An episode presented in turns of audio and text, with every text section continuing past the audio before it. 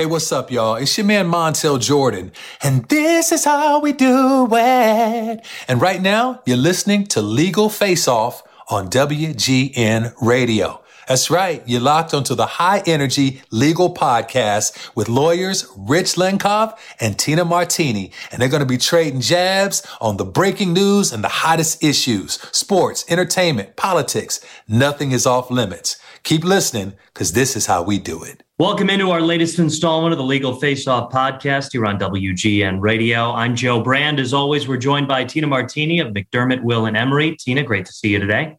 Great to see you too, Joe. And along with Rich Lenkov of Downey and Lenkov. Rich, how's it going? Brand Flakes, good to see you. That is the handle, right? Brand Flakes. Thank you for giving away my Instagram handle. Yes. The newest, uh, the newest breakfast sensation sweeping the nation. I'm trying to convince my wife to name our first daughter Raisin, but we'll see how, how well that goes.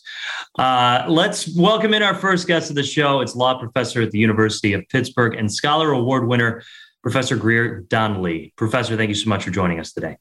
Thanks for having me. So, Professor, in the wake of the uh, what we all think is the pending overturning of Roe, uh, there's all sorts of other uh, legal actions going on, including Missouri trying to criminalize out of state travel. Uh, one solution that women might seek, of course, is travel to another state. Missouri has tried to make that unconstitutional. Do you think that will survive a challenge before the Supreme Court, given the current makeup? Well, yeah. So, I mean, I think it's important to know that if Roe is overturned, um, roughly half of the country will move quickly to ban abortion. Um, and so, you know, people in those states that are banning abortion will have a few options. Uh, one of them is to continue the pregnancy against their will. The other is to travel out of state. And some people will also choose likely to self manage their abortion illegally in the home state. Um, we can expect that that's not going to be the end of the story, right? The anti abortion movement has made clear for a very long time that it's goal is to end abortion nationwide. It will try to do that in a variety of ways. Um, one, by trying to get a federal law passed that bans abortion, um, by seeking a constitutional challenge to say that, that fetuses are people under the 14th Amendment. But while those efforts are underway, we can expect that anti abortion legislators in, in um, anti abortion states and anti abortion prosecutors in those states will try to use every power they can um, from their own state powers to ban as many abortions as possible possible.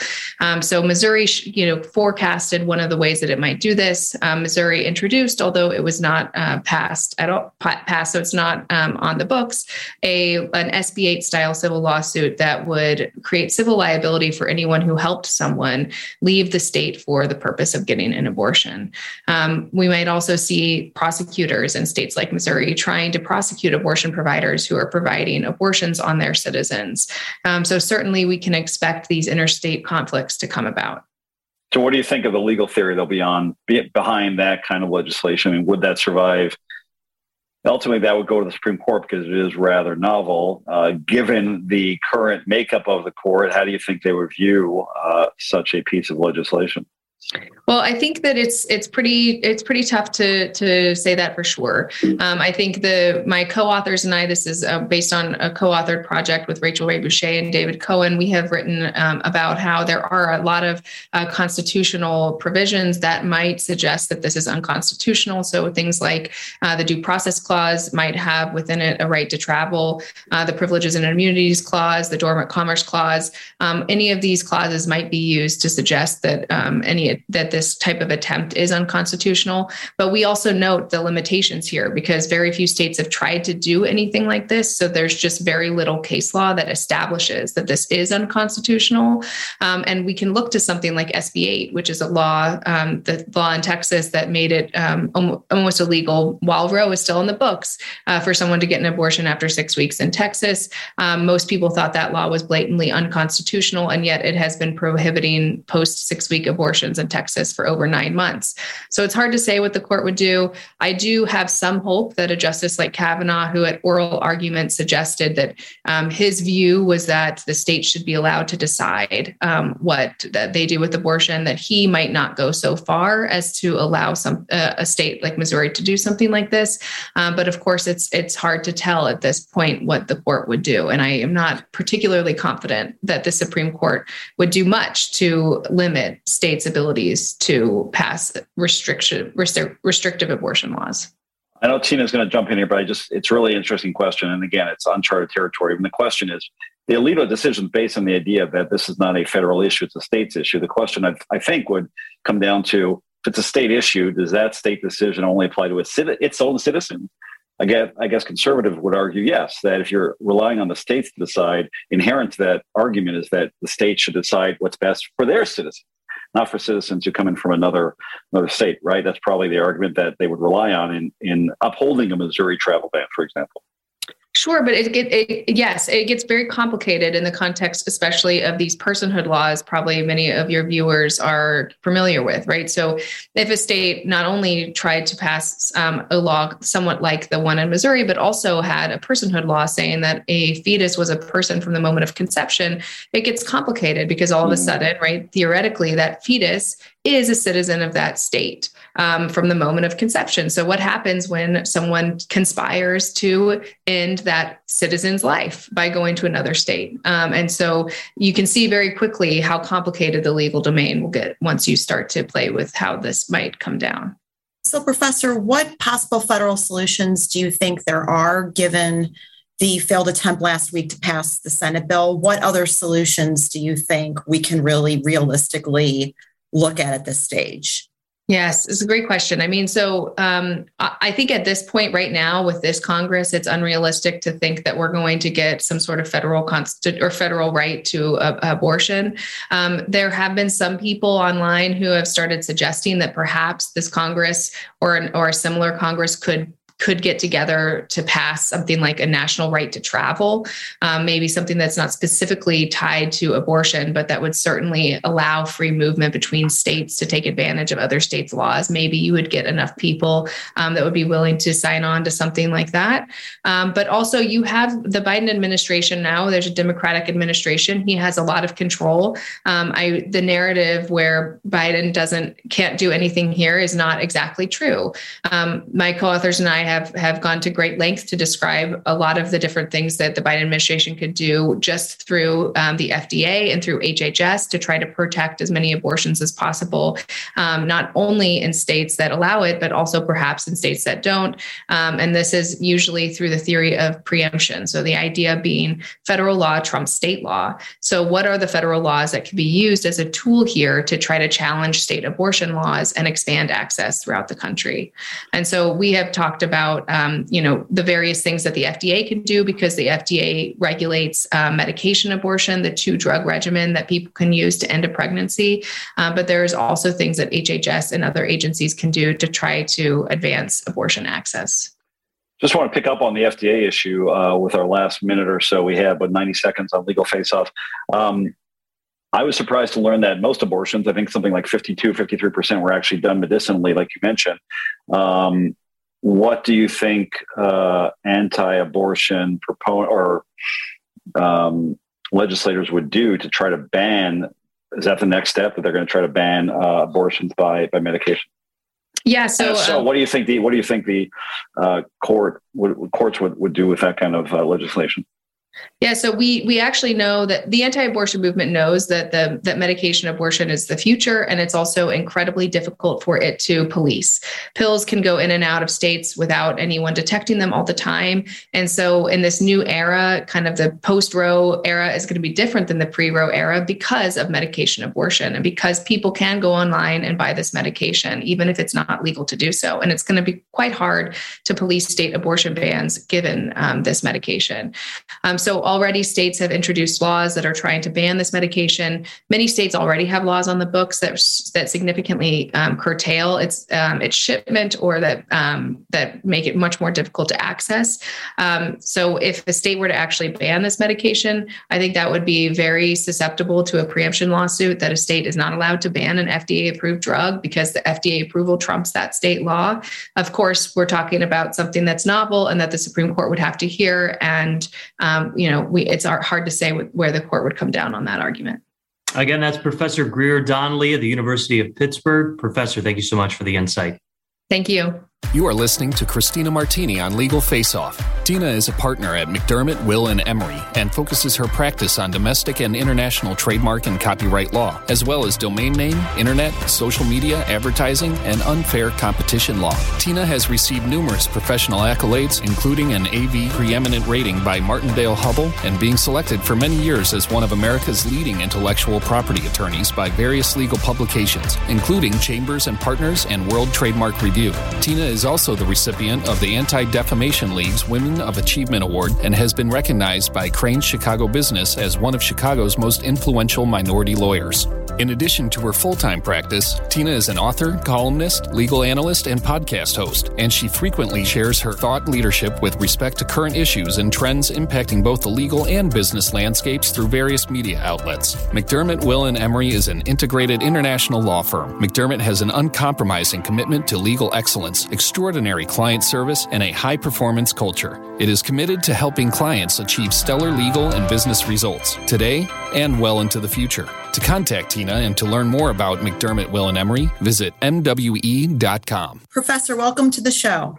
Thanks for having me. So, Professor, discussion continues, understandably, regarding the leaked draft of the U.S. Supreme Court's forthcoming opinion on abortion, which seems to foreshadow overturning the landmark decision Roe v. Wade. Legal experts are also debating what impact this decision would have on other rights, such as LGBTQ rights. What does the leaked draft say on this particular issue? So, the leaked draft attempts to say that abortion is just different. And so, whatever the court does with Roe versus Wade and the, the decisions that have, have been, uh, you know, that have come out of Roe versus Wade, um, that that's just something that's that's unique and therefore undermining. Uh, there were the claim that we're undermining these other rights uh, by reversing Roe is untrue. So the opinion attempts to blunt the criticism. Um, however, I, I, think that there's also a, a, real case to be made that once you start untangling rights which are bundled together, you make it much more susceptible, uh, or those rights are much more susceptible to attack later down the road. So the opinion tries to uh, to attempt to hedge against the criticism, but I think the criticism is actually quite valid. So, why do you think Alito goes into that language, Professor? Or do you think he is being disingenuous? Do you think he's trying to get ahead of the inevitable discussion that we're having that once you do open that, you know, tube of toothpaste, you can never put it back? Or do you think that there is some constitutional law theory that makes L, LGBTQ rights and other rights like the right to contraceptive, contraceptions, the right to, um, you know, interracial marriage? Do you think those are different? I, I think Alito is being disingenuous. Uh, frankly, part of part of the reason why we know this is because Justice Alito and Justice Thomas wrote in an opinion not very long ago that they thought that Obergefell, which is the decision which said that same-sex couples had the freedom to marry, um, should be revisited in some to some extent by the court. So we know he's already on the record um, as as wanting to revisit Obergefell in, in some measure. Um, I, I what we I think what we really have to understand here is that the, the that there always is the potential to go back in time and and rights are not a one way ratchet that sometimes we can we can have rights which have been long established either totally overthrown like we're seeing with potentially with roe or eaten away at the edges. So the, the other thing that we might consider is for example contraception. Now the right to an abortion is part of the right to privacy, which is grounded in a case that was all about access to contraception for married couples. Um, now, people might say, well, nobody wants to attack birth control, but the reality is that's also not true. Because what you've seen in a case like uh, with Hobby Lobby a few years ago, and you see with other, you know, pro-life activists, is the argument that certain forms of birth control are abortifacients, and therefore maybe they should be unlawful and they should be cracked down on. Um, and so, even though uh, overturning Roe may not necessarily jeopardize all forms of contraception. You might see the courts and activists attempt to take away certain kinds of, of contraception away from, from folks. So I, I think this is really quite dangerous in terms of all the doors that are potentially open by overturning Roe and overturning the subsequent case law like Casey versus Planned Parenthood. Certainly, um, you know, not all of this stuff is going to necessarily happen. The parade of horribles may never come to pass, but it's certainly much more likely that those things will happen if the court overturns Roe than if the you know the underpinnings of Roe are upheld. So, Professor, overturning Roe is also likely to have a profound impact on the balance between the states and the federal government and our federalist system in general. Would you like to comment on that? So, you know, here, here's the thing. It, if people believe that there is a fundamental right to privacy, and if people believe there is a fundamental right to an abortion and that women should have the ability to exercise bodily autonomy, um, you know, it shouldn't be left up to a state to figure out what rights women have in their state and right have a completely different regime in the next state over. Uh, it's it's really quite, I, I think, really quite perilous uh, to say that these kind of fundamental core rights that we've had now for 50 years in our constitutional order are just going to be devolved back to the states, and we're going to have 50 different uh, rules for for women across the country. I think what's also incredibly dangerous about the position we'll be in if you know Roe is overturned is that in a post-Roe world, you're going to see states try to criminalize women leaving the state for an abortion that might be lawful in another state. For example, uh, uh, Missouri has has been tinkering with some legislation that would actually burden a woman's ability to travel out of state for an abortion, and namely, right, they're targeting women who would go to Illinois um, because Illinois has a much more permissive uh, abortion law than Missouri, you know, does now, and certainly would have a much more permissive, uh, you know, set of rules than Missouri would have if Roe is overturned. So, right, these implicate things like the right to travel, and and um, you know, and there are states that have tried to basically regulate uh, kinds of pregnancies that are not even viable and that will necessarily result in the deaths of women. Um, you know, women should not basically be subjected to life and death decisions made by legislators on their behalf. Um, you know, just based on what zip code they live in. It's a really, I think, really bad spot. We, we don't want to go down that road, but that's the road that we're headed down if the Alito draft turns out to be uh, more or less the opinion we get at the end, you know, probably towards the end of June. Professor, last question here on Legal Face Off. We appreciate your time. Uh, Justice um, Clarence Thomas spoke a few days ago, and uh, we'll be discussing this in our grab bag segment here in a few minutes. I'm sure you saw uh, his his quote. Uh, what interests me was his idea that uh, you know he was lamenting the fact that this was leaked, of course, and lamenting how this will affect the Supreme Court going forward. And what struck me in his uh, comments were his, his saying that you know basically liberals shouldn't act this way when they disagree with an opinion. And the words he used were quite telling. He said, "We don't do that kind of thing. Uh, this shouldn't be a tit for tat." And last time I checked, you know, Supreme Court justices are not supposed to use "we." They're not supposed to be part of any one side or the other. They're certainly not supposed to be part of a political party. We all know that Clarence Thomas has those feelings, but it's quite jarring. It was a little jarring to me to hear him say out loud that he's part of this group of you know Republican conservatives who chose not to act out the same way liberals are now acting out. What are your impressions on his comments?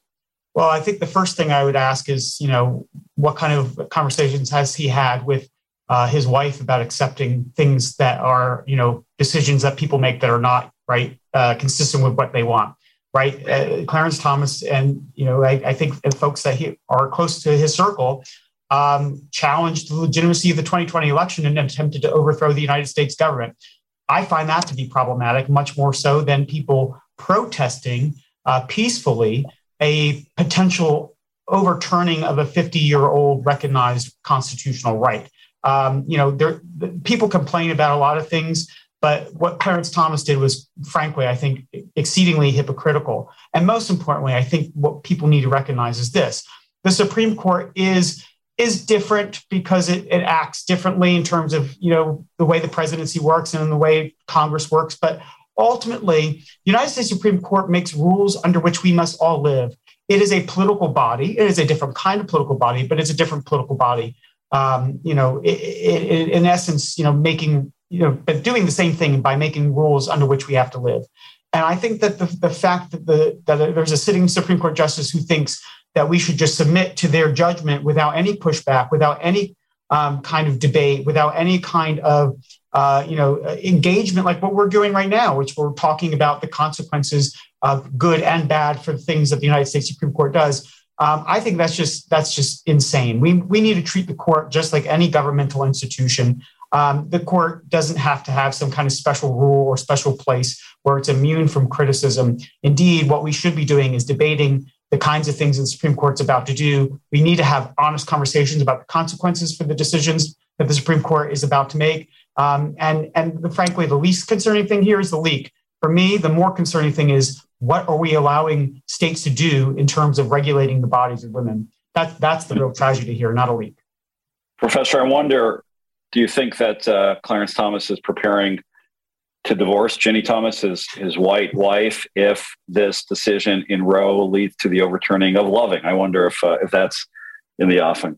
Well, I, I think Loving's safe. You know, the thing the thing about Loving versus Virginia is that um, you know, no one would deny that the Equal Protection Clause protects people against racial discrimination in, in all forms. And I, I really don't see Loving versus Virginia being threatened in any way. But I do think that there is a much serious and a real threat um, that's not speculative towards LGBTQ rights, towards women's rights more broadly, uh, towards transgender rights in particular, um, and, and all sorts of kind of personal bodily autonomy, privacy based rights that we take for granted now, including the right to birth control access. These things are very, very real um, or in very, very real danger. And I think we need to be, you know, cautious about, um, you know, the, the future that the, that the Supreme Court, you know, or, or what might happen to those rights given what the Supreme Court is about to do, I think.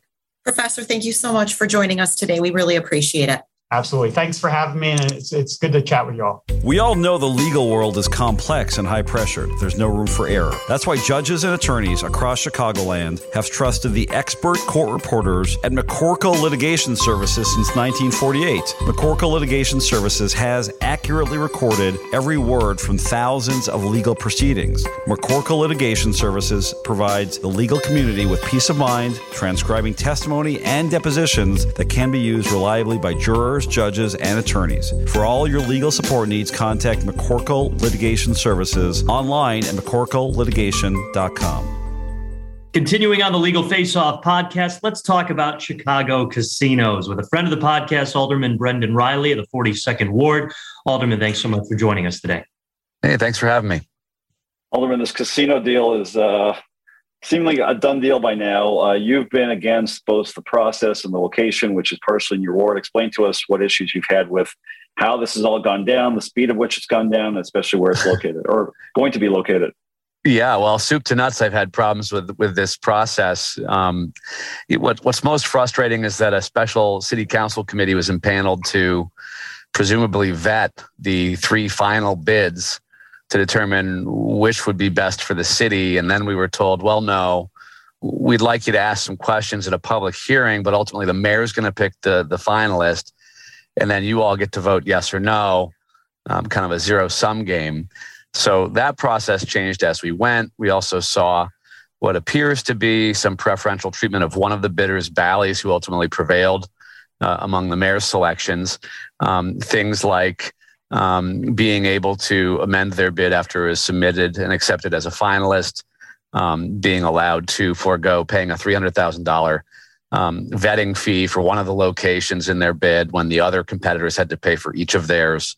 Um, those were issues. But then, you know, this idea, uh, hurry up and, and review and approve this deal as quickly as possible uh, and rely only upon one financial analysis prepared by Union Gaming, uh, whose parent company was in on a $700 million cash raise last year with who else but Bally's. Um, so there are a lot of red flags popping up on this for me. Um, and then certainly the locations don't seem as if they were uh, thoroughly vetted either. Um, the idea of, of siting a, a temporary casino, Medinah Temple, bounded by Ontario and Ohio streets, which are downtown's busiest arterial feeders, um, without the, the benefit of a traffic study, mind you. Um, this all seems very rushed. And a lot of my colleagues are concerned um, that this once in a lifetime decision we need to make um, isn't getting all the consideration that, that it deserves and it requires. So, Alderman, what are your thoughts on, you know, pivoting a bit to the plan um, to open the pot dispensary in the former Rainforest Cafe in River North. What are your thoughts on that issue? Yeah. By the way, so I, when- I took my kids to uh, Rainforest Cafe for about 15 years. I thought it already was a pot dispensary. It was a pot Looking- dispensary by 1990 standards. I swear to God, those those gorillas and frogs were talking to me for years. I thought it was already yeah, well, they certainly had a psychedelic theme going there. That's for sure. Um, you know, the way the cannabis process works in Chicago um, is that it's run through the Zoning Board of Appeals, and aldermen don't serve on that board. It's a semi a quasi judicial body um, of a mayoral appointees, and they review these applications. Um, so, really, in this public process, the local residents and the neighborhood associations tend to have the the most weight.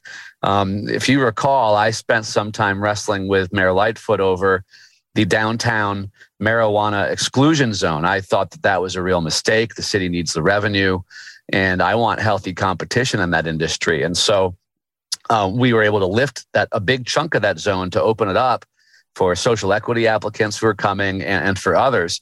So as far as rainforest goes, it seems that they've had a pretty successful run with the neighbors. There are some uh, folks who are skeptical of cannabis generally, some not really excited to be living right next to one of these dispensaries. But generally, the neighborhood, River North, um, is seemingly uh, accepting of, of this particular location. Um, and I think that has a lot to do with the applicant engaging back and forth with the neighborhood association and, and negotiating in good faith, addressing security concerns and aesthetic and loading. Um, and so um, when things are going well the neighbors, I think it's the alderman's role to, to stay out of the way. Um, but I am one of those aldermen who does support a, um, a vibrant cannabis economy in Chicago because the revenue upside is tremendous. Um, and so is, frankly, the, the tourism potential. Uh, other big cities around the country, like Denver, for example, um, have built cannabis into their tourism economy. Uh, and it seems there's a real demand for it. So I think Chicago should embrace it.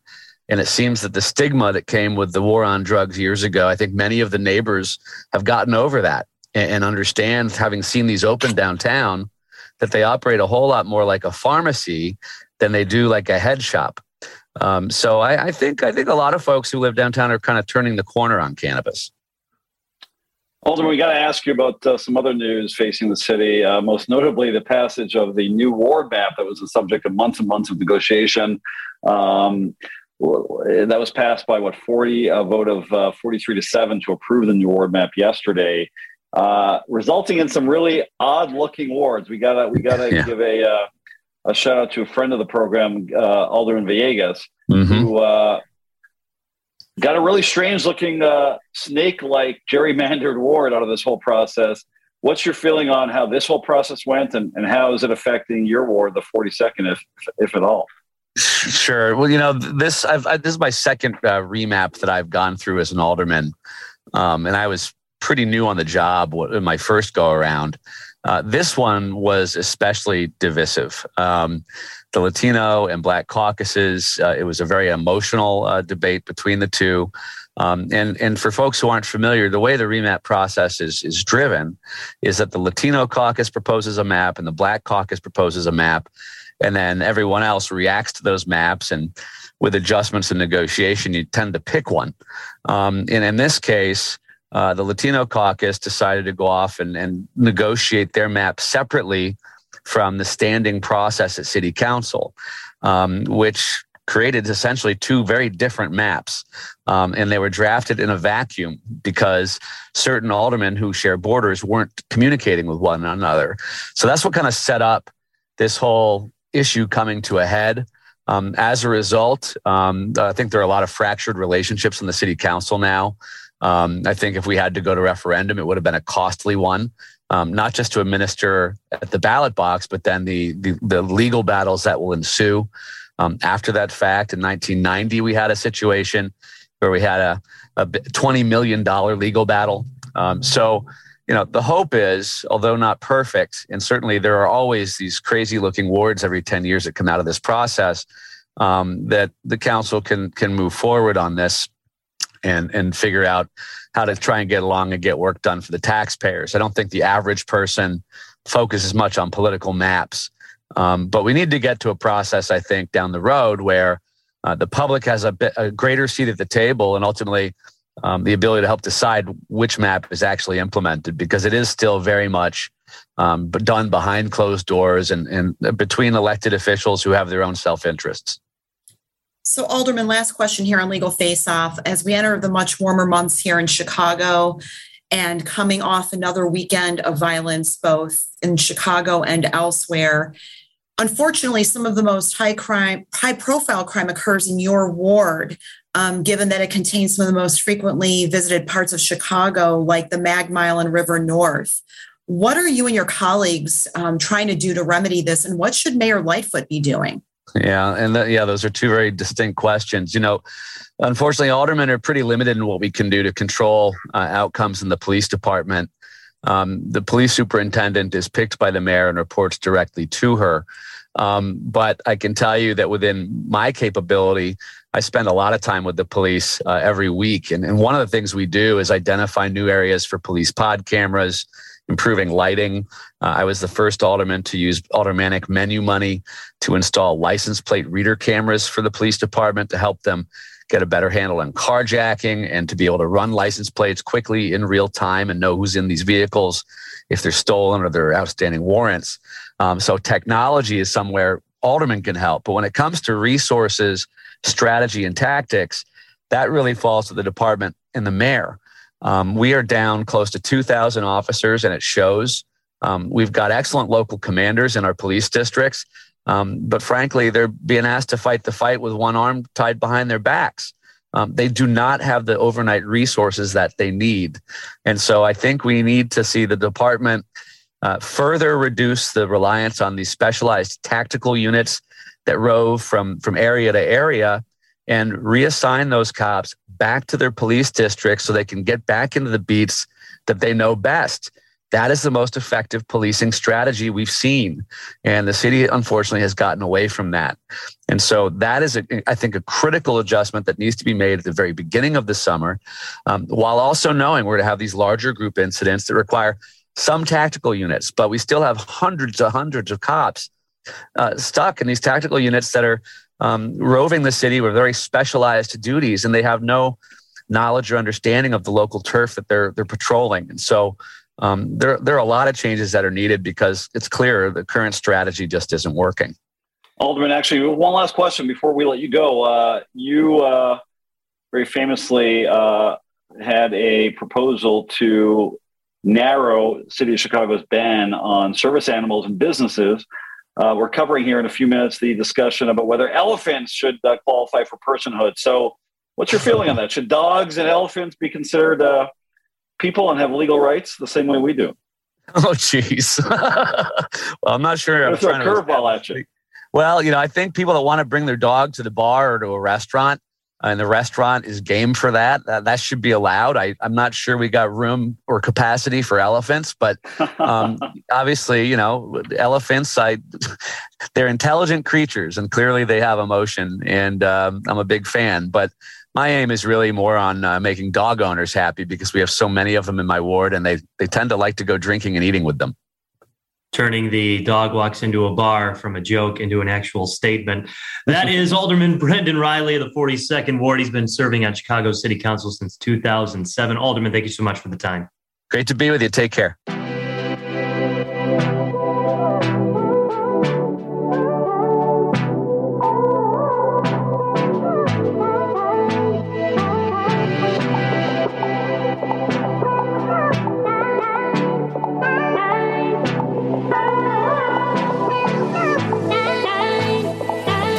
On the legal grab bag here with the Legal Face Off podcast on WGN Radio. Let's get to our two guests. We'll start with friend of the podcast, Bill Donovan, co chair of McDermott, Will, and Emery. Bill, how's it going today? Good to be back. Hi, everybody. Absolutely. Another friend of the podcast as well, Justin Kaufmann, reporter and writer for Axios Chicago, radio host and 16 inch softball enthusiast. Justin, how are you doing today? I would say champion. I wouldn't say enthusiast. I'd say champion. But that's well, great. I, I didn't want to. I didn't know how many times you were a champion. So if it was, more, I don't want to. I don't want to brag about it, Joe. Three time, three time okay. champion. All right, all right. By the way, I'm offended that I'm not on the invite list. I was playing on the WGN team for like one summer, and then Kanyanovich, I think, like shamed me into never playing again. So Well, I, you know, I was coaching that team. I was coaching that team when you're on the team. Oh, right? Oh, no wonder. I don't coach no them. Talk Ernie. Doctor. I'm out. I'm not the GN coach anymore. Yeah. By the way, how Joe? How do you think the people who aren't introduced by you as friends of the of show feel? Like, are they they're enemies of the show? Well, now i am pretty much down to calling everyone a friend of the podcast right. until I get corrected the other way. Because whenever I forgot it, you were like, "Don't you know it's a friend of the podcast?" I return guest, esteemed return guest. Ah, okay, okay. Well, if if we could give everybody a jacket when they have been on the show for one time yeah. and then change the color code. All right, let's move into the legal grab bag, Tina, and let's uh, unfortunately start with the tragic Buffalo shooting. Yeah, so Joe, it was awful. The horror of Saturday night's racially motivated massacre in Buffalo. Um, there's a lot that we've been unpacking the past couple of days, including um, a large set of online postings by the shooter, 18 year old Peyton Gendron, um, have come to light since the shooting. Um, and they've made it pretty clear a few things, actually. Um, first, that he spent months preparing and planning the shooting and had actually been looking um, into the shooting in March and had been on site or near the site of the massacre. Um, there's also been a lot of discussion of New York's red flag law which took effect in 2019, which allows judges to bar people who are believed to be dangerous from possessing firearms. Um, Gendron was able to, to actually blow by this law, um, even though judges have issued hundreds of orders barring people from possessing firearms. Um, you know, he ended up bypassing this and was able to buy an assault style weapon um, he had been held for a mental health evaluation last year um, after making a threatening remark at his high school that he wanted to commit a murder suicide and then later characterized it as a joke. Um, and it's this, I think, this whole thing of it being a joke um, and him lying his way through that um, that ended up enabling him to bypass this law, even though these posts that have come to light make it clear he knew exactly what he was doing. He admitted to lying, um, and he know and he knew what the consequences were of his actions. Um, another very troubling thing is that he was live streaming um, as he started this, and his posts um, and online diatribe were on one chat application.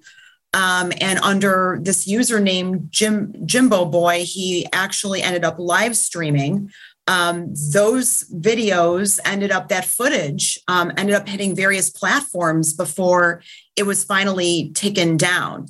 So i mean zooming out here we've got a very troubled troubled person. There were a lot of signs that he may have done or would do something like this. Um, he recently purchased a bushmaster assault weapon.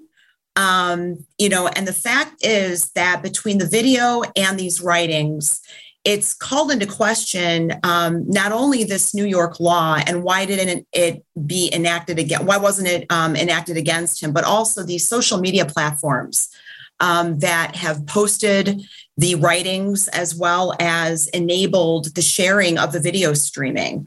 Um, there's extremist content often, and it's we've really discussed this before on the show, but I think it's taken a real different turn here what should the legal consequences be of posting this type of content, particularly when these platforms are primarily user generated?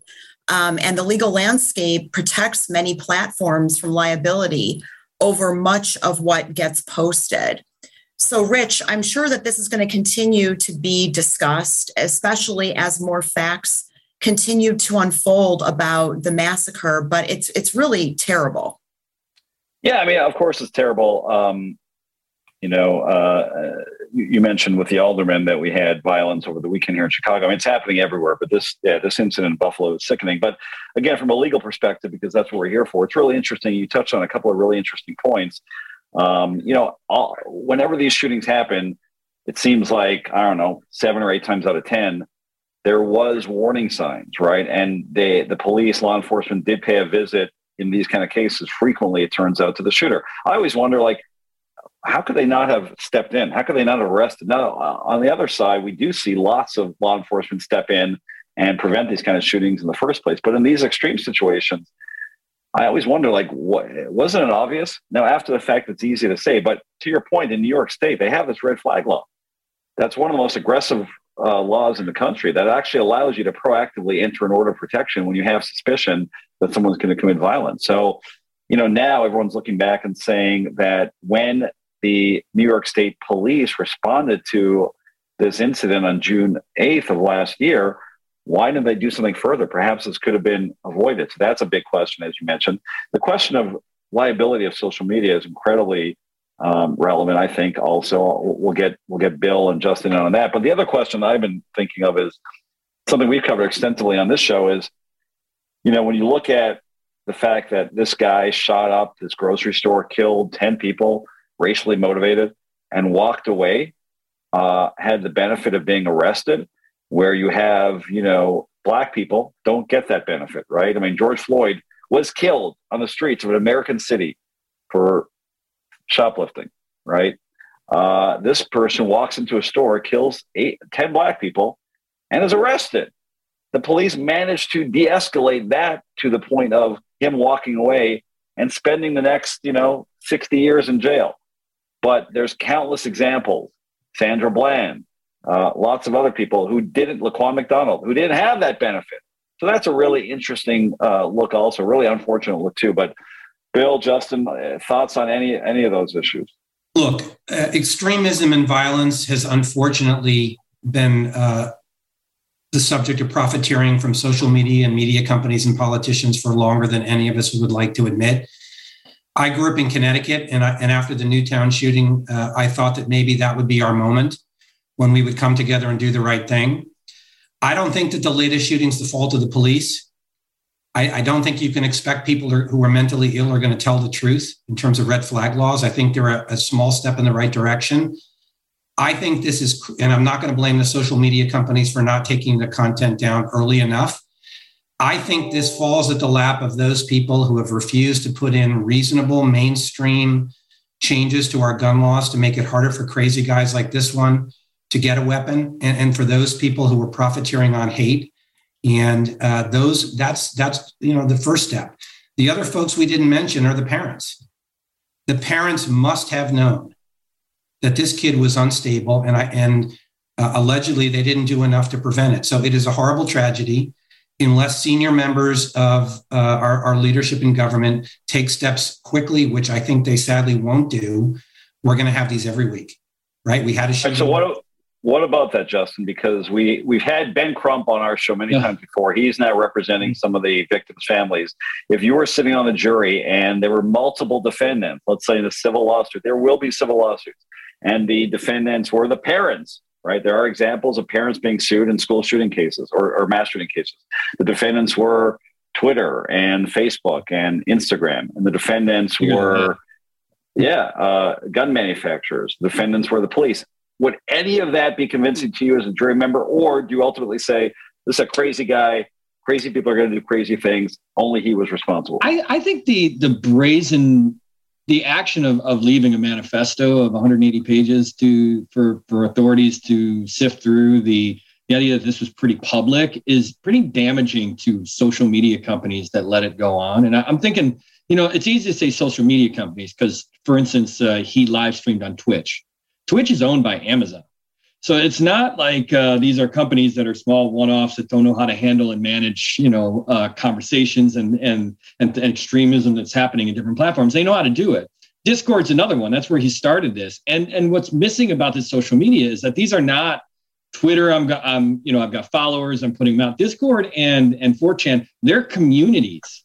And and what happens in those cases, especially Discord, is you have a you have a bunch of people around. He's got an audience he's talking to other people about what he's going to do in the shooting and how he's going to do it. And and that's a question about how that's managed and maintained or how that's even monitored when it comes to a social media company. And that to me i think is there's still a lot of holes in the first you know uh, the, the freedom of speech amendments and things like that about what can be said and what can't be said especially when it comes to hate speech or in this case heinous hate crimes. So I'm I'm I would think that that I'd be I'd be sweating if I were Amazon or I'd be sweating if I were you know whoever owns Discord. They all owned by big companies. Uh, just about what they're letting happen in their own uh, you know their own spaces. To the Johnny Depp Amber Heard her hearings, Rich, where an interesting audio recording has now popped up. I mean, I'm glued to uh, this entire trial that's been going on for weeks. Cross examination started after a week break.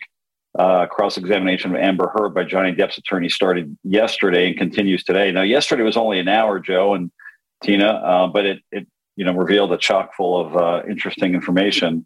Um, you know, the main crux of the cross examination of Amber Heard, and remember, this is a not a criminal case; it's a civil defamation suit by Johnny Depp against his former wife Amber Heard. He's alleging that the results of an op-ed piece that she wrote he uh, was blacklisted, blackballed by Hollywood, and uh, is losing revenue. So uh, he's suing her, and her allegation is that this was all true. In fact, yesterday she said every word of it was true. Now the cross examination is is methodically um, trying to dispel that testimony by showing that despite her allegations that she was beat up and abused repeatedly by Johnny Depp, they're showing pictures from um, the uh, James Corden show, for example, where the night that she says she got hurt, she's appearing on TV. She doesn't look hurt. Now, her response was, uh, I use makeup, I use ice. Um, you know, there's lots of uh, cross examination uh, trying to impeach her credibility. And it's really interesting because I, as you know, I'm, I'm a little obsessed with these kind of trials and I follow everything on social media. And of course, social media is eating this story alive. And I would say as we've talked about on the show, Tina, that it's at least 80% of people out there are supporting Johnny Depp. And, you know, it's an interesting discussion because Amber Heard is sitting there on the stand telling heartbreaking stories, if you believe her, being abused for years and years, not just emotionally, but physically abused, breaking her nose, bleeding. Um, yet people don't don't believe her. Now, I think as a litigator, there are actual gaps in her credibility that you could point to, but I don't think the average person is picking it up. I think the average person, unfortunately, the popularity contest, and Johnny Depp is hugely popular, and that's what people are basing their judgment on. What are your thoughts? Yeah, I mean, I agree with you, Rich. I do think there's, you know, some complexities here to why at the end of the day folks are for Johnny Depp and and the, and when you look at it juxtaposed against the case itself, I agree with you. I think it's a combination of credibility, um, and you and I and others here are more discerning when we're watching these sorts of cases, especially unfolding the way that this one is and how popular it is. Um, I think she has very serious credibility issues. But I agree with you that I think at the end of the day, the average consumer person in the public is looking at it from a likability standpoint or a I've known Johnny Depp longer than I've known Amber Heard lens, which is really not the accurate one. But I think fundamentally she has serious credibility issues, and I think that's what's going to drive this this this case and the decision ultimately. Justin, one of the interesting pieces of testimony yesterday was, and I think it was a pretty cogent point by Johnny Depp's attorney, was that Amber Heard, you take photos of everything. Like she's a photographer. She took a lot of pictures of Johnny Depp sleeping. She took videos. Yet she admitted that there were no videos of all this alleged abuse, right? She said that, oh, there's plenty of examples where I was bruised way more than you can see, and I was my nose was broken. Yet she admitted that there were no photos and evidence of that. I thought that was, you know, a pretty um, pretty persuasive piece of evidence. I, I just wonder, you know, when you this celebrity kind of trial and Johnny Depp playing to the cameras, and he really is. Uh, I, I wonder how many. I, would love to see a poll on how many Americans or, or you know people around the world even know what this trial's about.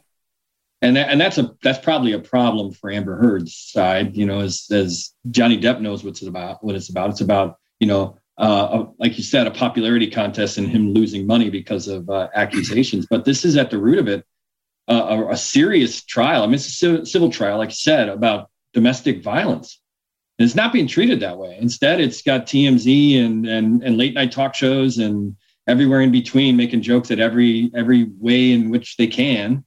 And I think that the average person who's watching this trial is just like, is this a new reality show I'm supposed to be watching? Like I, I Saturday Night Live's doing sketches about it. I don't even I, I I feel like what's missing is the fact that this is really about domestic violence. And I, th- I wonder if that hurts in the long run, you know, the the idea of domestic violence and and in the court. I, am not sure. That's for you guys, the lawyers. Yeah, Bill, this trial, I mean, it's a great question. Bill, this trial is taking place in Fairfax, Virginia, but you're in LA. I mean, these are LA celebrities, um, I think it does speak to you know a turn somewhat in the Me Too movement. Although we've seen it go up and down, right? We've seen initially where you automatically believed everything the accuser uh, said, and then it's kind of evolved to the point where you do want to give the accused, in this case Johnny Depp, their their due process their, on their day in court. But I don't know. My gut is that the jury just doesn't like Amber Heard personally, and the general public doesn't like her, and that has a lot to do with how these decisions are made. Unfortunately. I think you're right. Look, as a Californian, it's a, it's a, little bit of a surprise they're not litigating this here. I know Depp's lawyers wanted to take advantage of Virginia's summary judgment rules. It, uh, Tina talked about this, but it's really surprising to me that women's groups have not provided more support to Amber, uh, which is shocking. I can tell you, as someone who litigates in LA, sometimes involving celebrities, it's hard to beat a celebrity in LA, right? And I think you guys are right in terms of the court of public opinion, why Johnny's getting more support. But it seems to me that this is mutual assured destruction for both of them in terms of their careers. There was an article today that hit the LA uh, press where folks are going to view Johnny as untouchable, even if he wins. So the facts are regrettable. I know there are allegations uh, against both of them. No one should do that to the other person for sure, assuming there's a kernel of truth in terms of what anybody says. But uh, it's it's a sad day.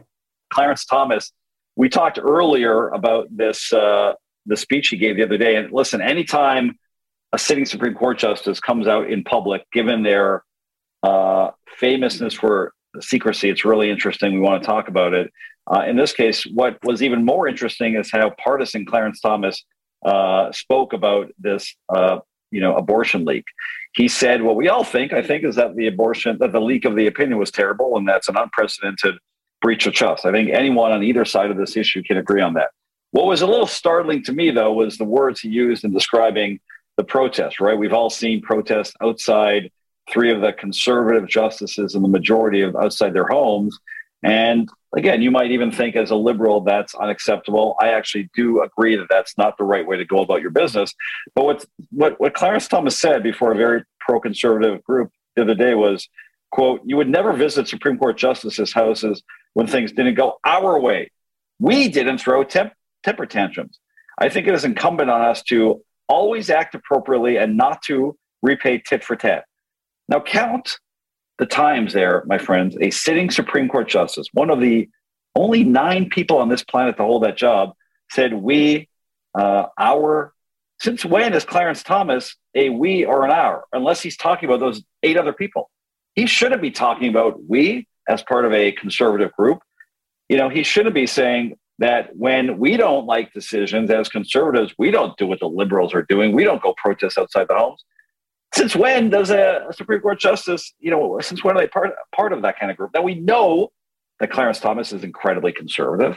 We know from prior uh, uh, speeches that he gave how he feels, but this is the first time he or really any other justice in history has spoken this openly about being part of a partisan group in the most partisan decision in history. So, really inappropriate, in my opinion. Tina, I don't know how you felt about that uh, that uh, that quote by by Clarence Thomas.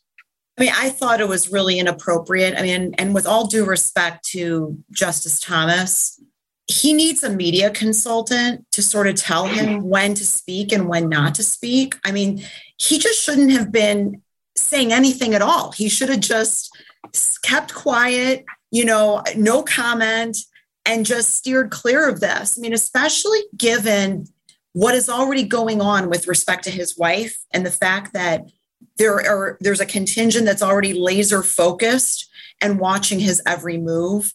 I think this is just and and you said it rich. I mean not only did he say something but what he said it's like he showed his entire hand. Yeah i mean take bill take the w be quiet and move on. I mean this is doing nothing. I mean and you know he's lamenting the fact that this has irrevocably harm the institution of the Supreme Court. Well, guess what also is going to do that? Having one of the justices talk about how much you are on one side of this decision. Look, I think you and Tina are exactly right. I mean, uh, people in glass houses shouldn't throw stones. Uh, Justice Thomas's wife is the most politically active Supreme Court justice's wife in our history.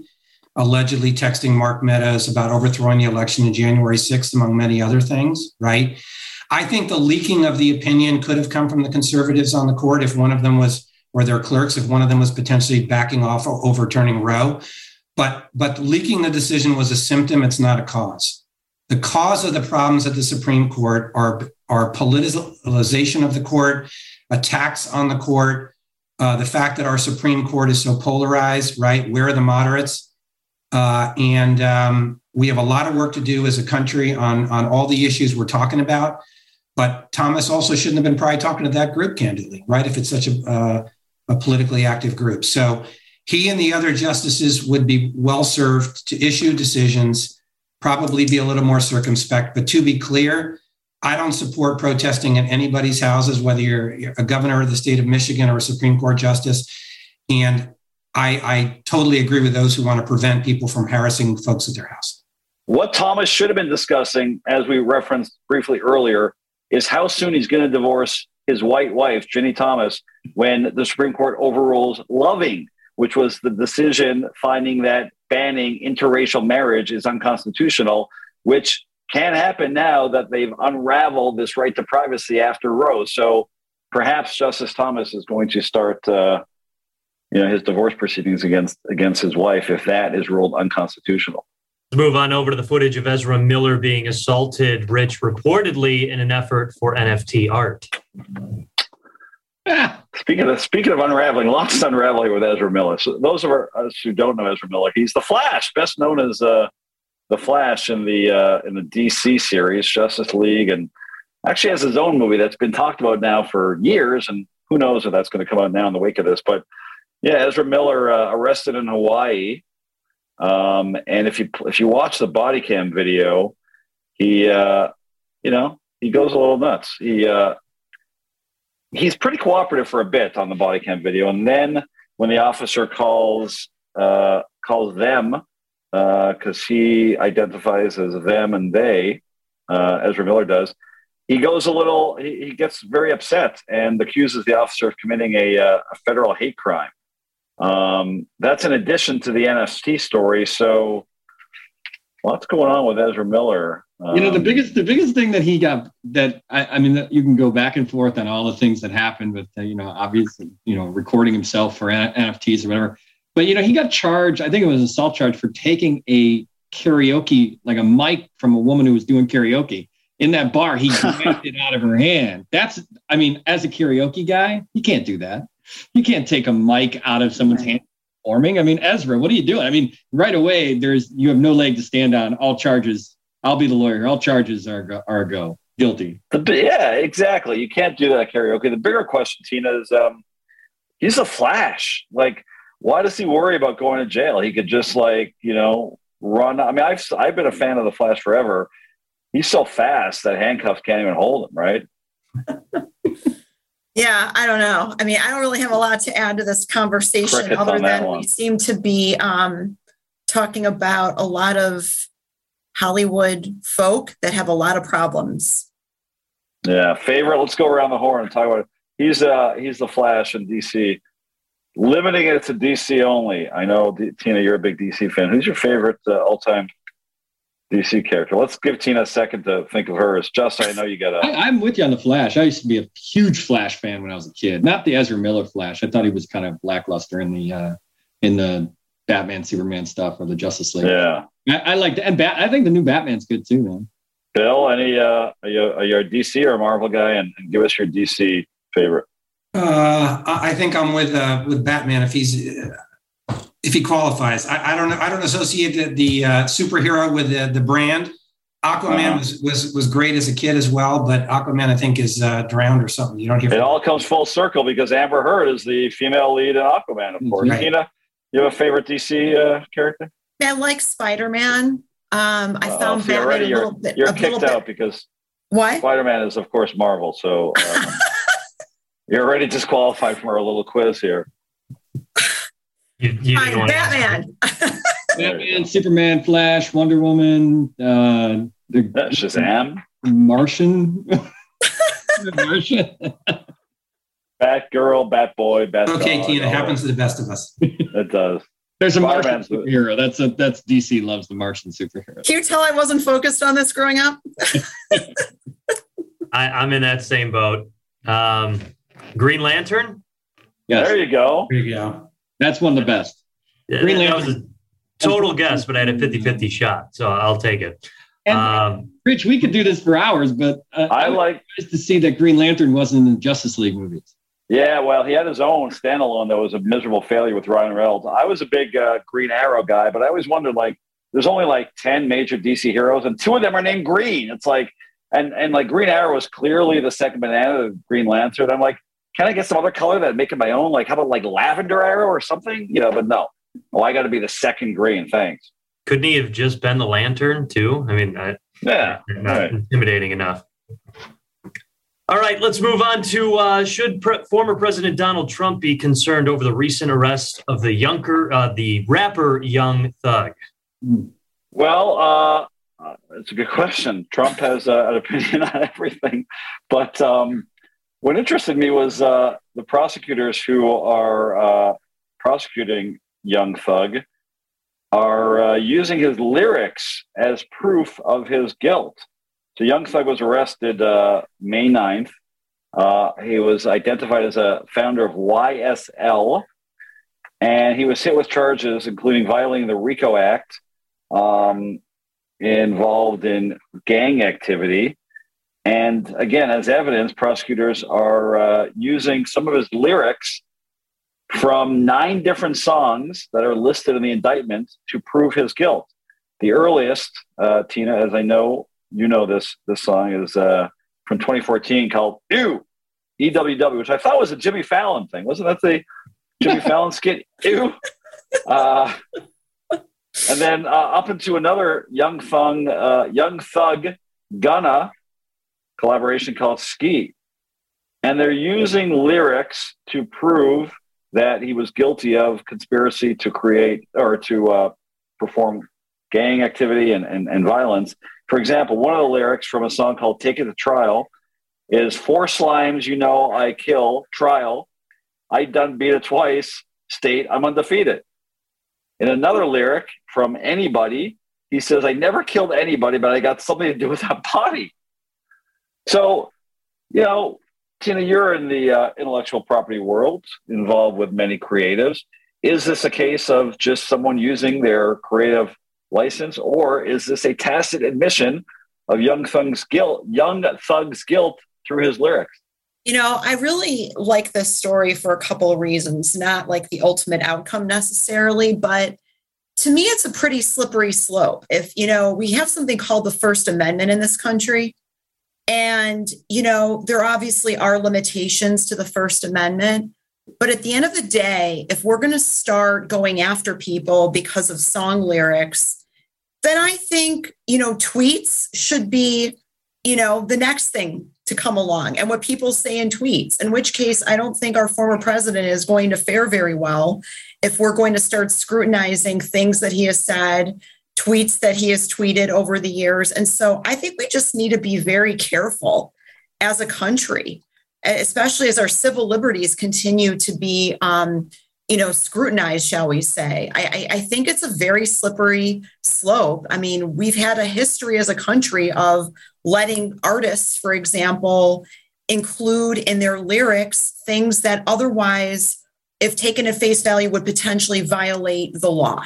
And I Yep. think that the First Amendment has been given. Um, you know, it is a very special thing in this country. And I think if we're going to start cur- curtailing it and these kinds of situations, understand there's going to be a whole boatload of things that will be scrutinized right behind it. I hope they have Yeah, more. Bill, this is not the- lyrics. Go ahead, Justin. I said I hope they have more than his lyrics.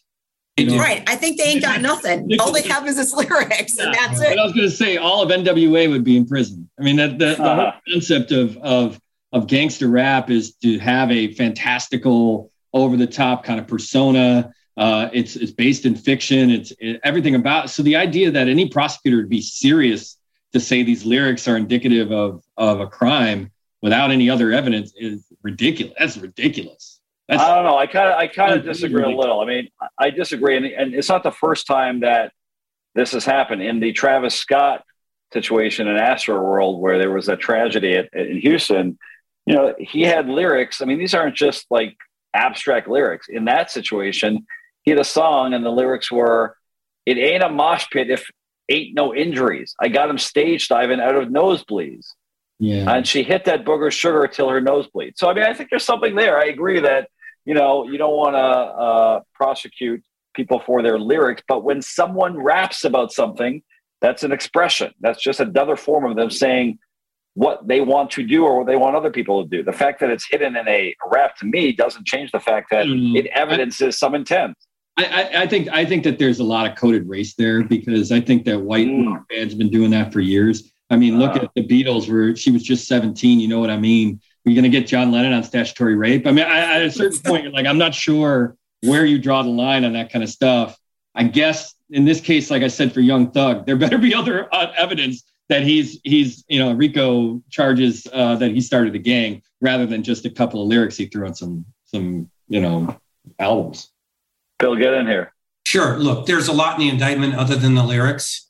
So I, I, they're not going to put the guy in jail just for having lyrics. Uh, the government's been using statements people make against them since they've been prosecuting people, right? So that's not a surprise to go back to the the ultimate question, I, I think uh, the former president uh, shouldn't sleep well at night for a lot of reasons.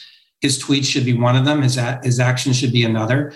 Uh, also, calling yourself young thug. I mean, depending on what kind of jury he gets, th- there may be some. Probably not a great starting point, right? But but to be clear, um, I, I don't think they're prosecuting him just for the lyrics. I think there's nothing wrong with them including the lyrics. I, I read uh, uh, the, the, transcript of the, the, press conference from the prosecutor. She is looking at uh, the former president's actions in, in, Georgia and trying to intimidate them on the vote. But uh, allegedly, Young Thug did did a lot of bad things, and if so, he's he may be facing jail time. Uh, not. I mean, it's some pretty dumb lyrics too. be like a Young Thug hater. I, I and oh, someone enjoy his music, but if he's going to be, he's it's not just uh, you know indicting lyrics, but also crappy ones too. That's oh, the opinion from Justin Kaufmann, also known as middle aged thug. Right, exactly. that's why he's all. That's why he's all salty about it. He took his I'm nickname. Jealous. Past his prime, thug. Let's uh Tina, let's all badmouth Brett Favre as he's now involved in a multi-million dollar lawsuit. Yay. Yeah. So I don't know how many fans out there of Legal Face Off would happen to also be fans of Brett Favre, probably not many. Um, but Favre and a number of others, including former professional wrestler Brett DiBiase and his father and brother, have all been sued by the Mississippi Department of Human Services in a lawsuit that alleges that they collectively squandered over $20 million um, from the poverty program, um, anti poverty program in the state. So there are a lot of allegations flying around here. I'm going to try to make it real simple. We've got the ex Mississippi Department of Human Services Executive Director, John Davis, who actually has the highest tag attributed to him for um, alleged misspent funds, which is 23 million. Um, there's also a woman named Nancy New and her son Zach, who allegedly ran a couple of nonprofits who are also named in the lawsuit and are tagged with 19 million of those dollars um, and are, for allegedly misspent funds. The two of them, her mother and son, have now agreed to testify against the rest of the defendants. Um, and the DiBiases, which I mentioned earlier. Um, I actually, instead of watching Marvel and DC, was watching professional wrestling as a kid. So I know the DiBiases well. Um, they're alleged to have received several million dollars in improper payments. So, getting to the punchline with Brett Favre, he's been named to the lawsuit for a few reasons. First, it's alleged that as the largest shareholder in a Florida pharmaceutical startup, um, he allegedly urged that company's CEO um, to get proceeds from Nancy New to use um, in the company. Um, in addition, Favre was apparently paid up $1.1 million for motivational speeches that he never gave. Now, Favre has apparently repaid most of the money, but the lawsuit is still seeking um, the interest on that amount that he has repaid, but he has not been criminally charged. So I think Brett Favre has seen better days, Rich. I mean, as a Bears fan, I got. I'm not surprised. I'm not surprised by any of this. I mean, Justin, you're with me on that. I'm sure. Uh, ever since Favre laid down for that Strahan bullshit sack uh, back in the day, we knew that we knew early on that Favre was involved in all sorts of fraud. So that was that was the first evidence of fraud. This is just they should use it, and use it against him. They should use yeah, exactly. And also some of those contracts he signed later in his life, I mean, the the Vikings, deal, I mean, you know, the Jets deals, those, those were fraud in of themselves. So I'm not surprised by any of this. Yeah, I, I, I'm, I mean, I don't know if too many. I mean, you guys, you guys are all on the motivational uh, speaking tours. I know uh, Joe. I know you are. Uh, but I, I, who gets money up front for that stuff? Don't you get paid after you do it? Like that's the thing that's weird about this case. I've seen that a couple times where he pocketed millions of dollars without actually doing it, and I'm like, that's a weird contract too, as well. I get my money up front. So there's a lot in this that and and then you throw i mean then you throw the DiBiase's in you're like i don't know what's happening. And you know, there's a lot in this case that is it seems very mississippi to me. It's like i'm not very i'm not sure what's happening in mississippi right now. You're a million dollar man right? Ted DiBiase? You're that much more motivational when you can persuade the people to pay you before you actually do it Uh, we finish things off in the legal grab bag with a free Willy like story that hits the Bronx Zoo, Tina, with an elephant named Happy. Yes. So at the end of this week, Joe, the New York Court of Appeals is going to hear the case of Happy the elephant, who is trying to have her personhood recognized um, as she is seeking release from the Bronx Zoo after more than 40 years of captivity at the zoo. So Happy is represented by the Non Human Rights Project and the lawyer Steven Wise, and they're trying to get her recognized as a legal person entitled to habeas corpus so that she can be released to an elephant sanctuary. The Non Human Rights Project has represented other animals over the years, including whales, chimpanzees, and dolphins. And they argue that all of these animals have complex cognitive abilities and autonomy such that it merits legal personhood. So, this lawsuit is among a number of lawsuits seeking legal rights, not just for animals, but for natural entities, um, including cases involving the representation of two lakes, a marsh, and two streams, um, which collectively sued to stop a development project in Florida, as well as a type of wild rice called manoomin, which filed a lawsuit to block an oil pipeline. Um, and that case was actually based on tribal law, which recognizes legally enforceable rights for plants and animal species. Um, in any event, this is obviously something that we've been seeing over the years, but it's happening with greater frequency. State legislatures are acting to try to prevent such suits. Um, for example, in Missouri, um, there, there is a bill that would prevent suits on behalf of non human entities and Idaho, where the state legislature recently passed a bill that prevents non humans from gaining personhood. So I'm a tree hugger, Rich. So I like stories like this where we're trying to give the animals and the plants rights, but I can only imagine what you're going to say in response. Well, I have many responses. I mean, one interesting. I mean, in light of what we're talking about earlier with abortion, it's kind of interesting that uh, human rights are being reduced in 2022, 22, but uh, elephant rights are being increased. That's one uh, interesting take. But yeah, I mean, you know, listen, the the gut reaction is, I mean, from a legal perspective, these lawsuits have never been successful. They've been tried before with like chimpanzees and some other uh, animals, so they've never been successful. I mean, on the one hand, it's a little bit of wokeism. It's a little bit of you know waste of the legal resources, even for the most ardent uh, animal rights people. I'm a huge animal rights supporter myself, but I don't know that this is makes a lot of sense. I mean, animals are animals, people are people. I don't think conflating the two, and especially like extending it to bodies of water, and you know, uh, where does it end? You know, I mean, and also, okay, if a, if an elephant becomes a person, uh, that means other animals are people too. So does that mean that when you uh, eat a pig, you're a cannibal? Uh, that you're guilty of murder? I mean, what if you uh, kill a chicken to eat it? Are you then committing murder? Are you then going to be arrested for first degree murder of a person because the chicken is suddenly a person? So, of course, you know, those are a little bit silly examples, but who knows? So, I would not let this case proceed very far. But, uh, Bill, you love elephants, I know. Uh, look, I've been on safari several times in Africa. And uh, if you've seen how majestic elephants and other animals are, number one, I don't know how you can kill them. Number two, I don't know how you could put them in a zoo. Uh, I can guarantee you happy is not happy. And uh, so I'm going to take the other position here. I found an interesting definition of a person on the web last night, getting ready.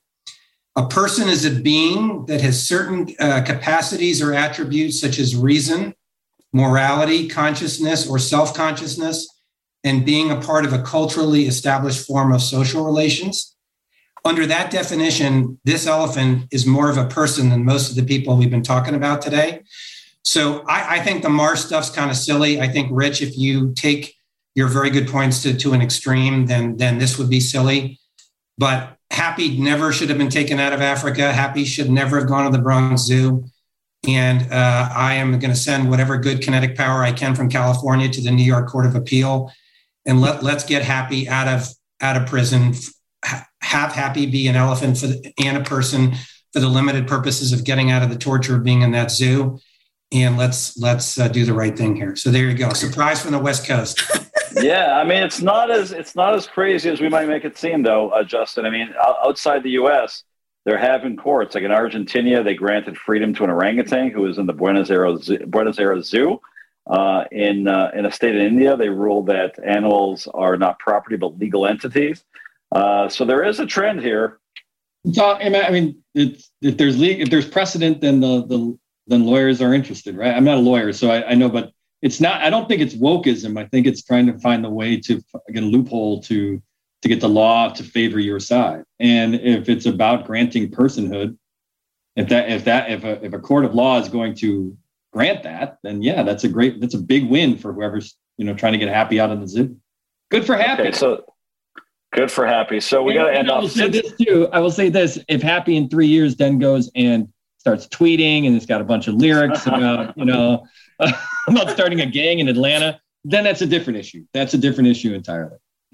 All right. So since the DC quiz failed so miserably, we got to end off on a happy note. What's your favorite animal? Or maybe you could even name your favorite pet. Let's do that. Your favorite pet of all time.